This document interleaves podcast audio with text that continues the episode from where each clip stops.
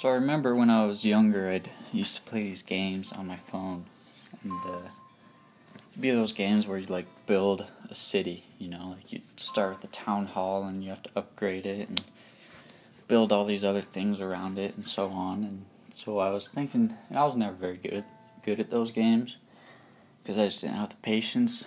Um, but I was thinking about how that can be applied to our lives, to our lives. And so I came up with the analogy of the village. So imagine you're up in heaven and you're sitting there, and God comes to you and He says, Son or daughter, I need you to build this village. And everybody kind of has their own village that they're in charge of.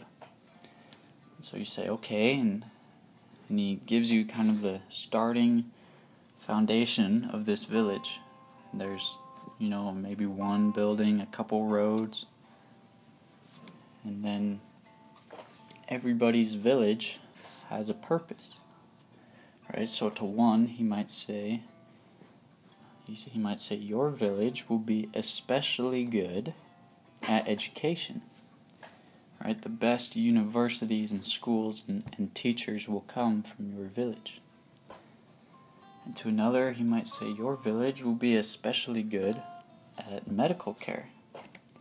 Right? The best hospital will be in your village. The best doctors and nurses will come from your village.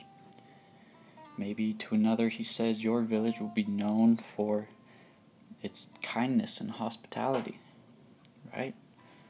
People will want to be, will want to come to your village because of how kind your people are.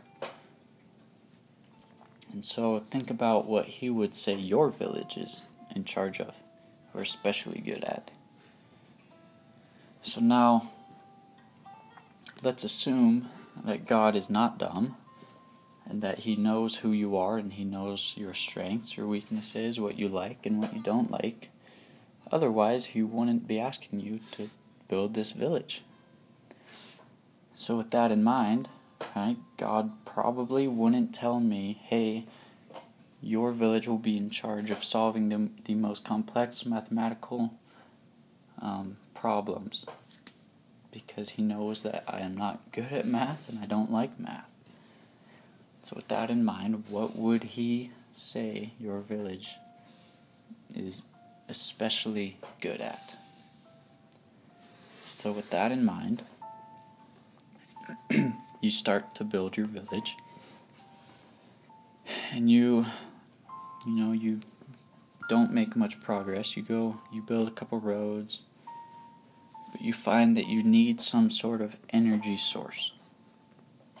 And so God comes up to you one day and he says, Son, I've created a source of energy for you. Says, I understand that I've given you a difficult assignment and I have I have great things that I need your village to do. And so I have given you an infinite amount of water.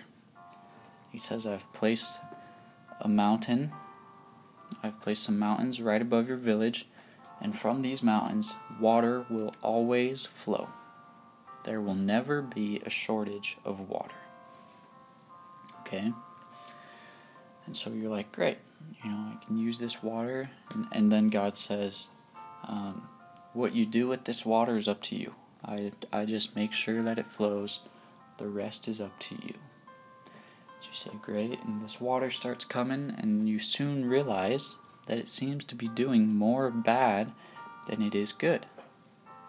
Because there's so much of it. And it starts to flood your, you know, makes it hard to build roads when the ground is so wet and and to build everything when there's so much water coming down into your village and say, well, I need to find a way to control this energy. And so you come up with the idea of building a dam.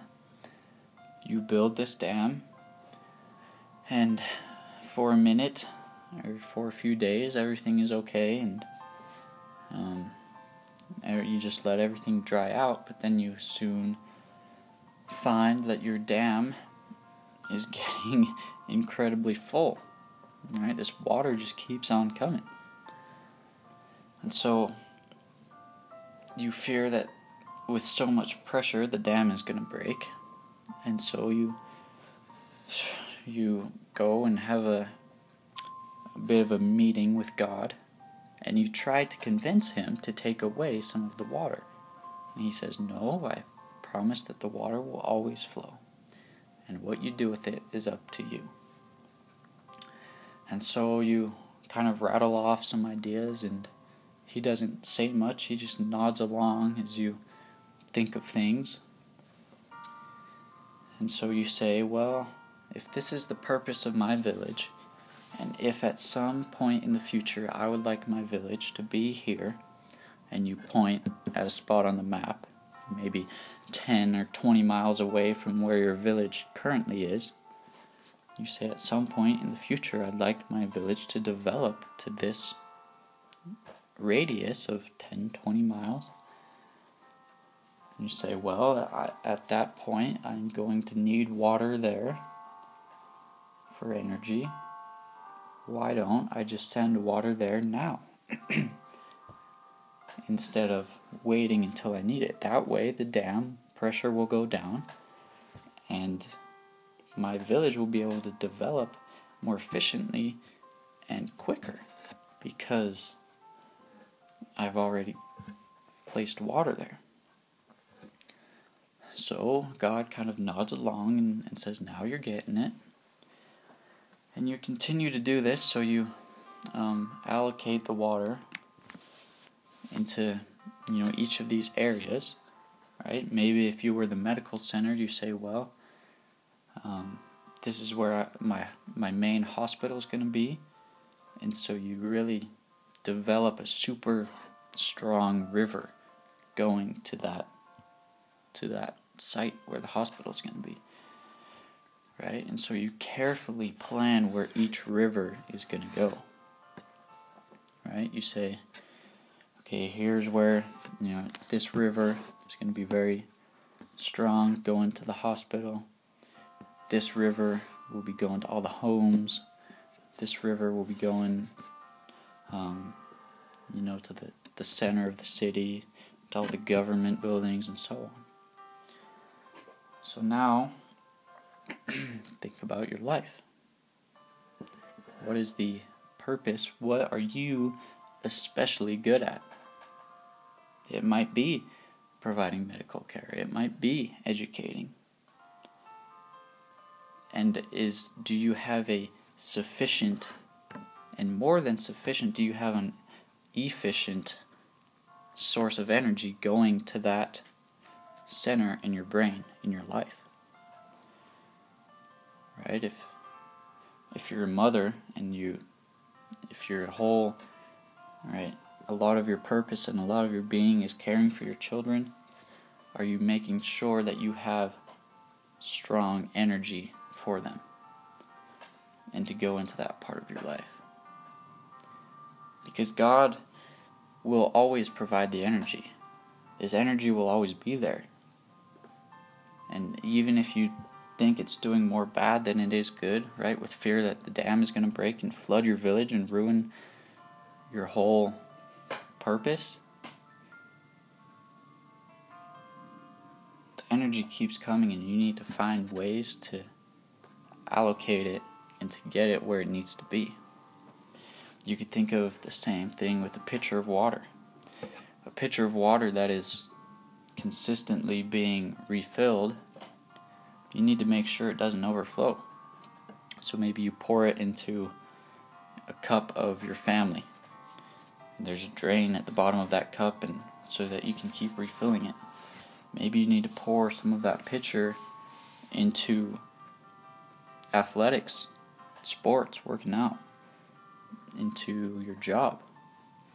But the biggest place where you're the biggest cup and the biggest recipient of your energy from the pitcher should be whatever your purpose is, whatever you're especially good at.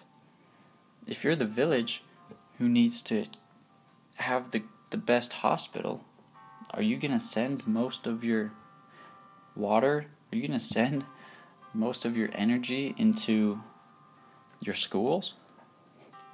I mean, maybe your medical schools. Are you going to send most of it into like your homes? Probably not. You're going to make sure that the hospital is provided with enough energy to fulfill the purpose that your hospital is there for. And then some. Right? So instead of asking God to take away this energy, ask Him how you can, where to put that energy. That's the thing with passion projects. Is this energy can be be very powerful. It can provide all of that passion for you. And you need to find what you're passionate about, what you're especially good at. Right?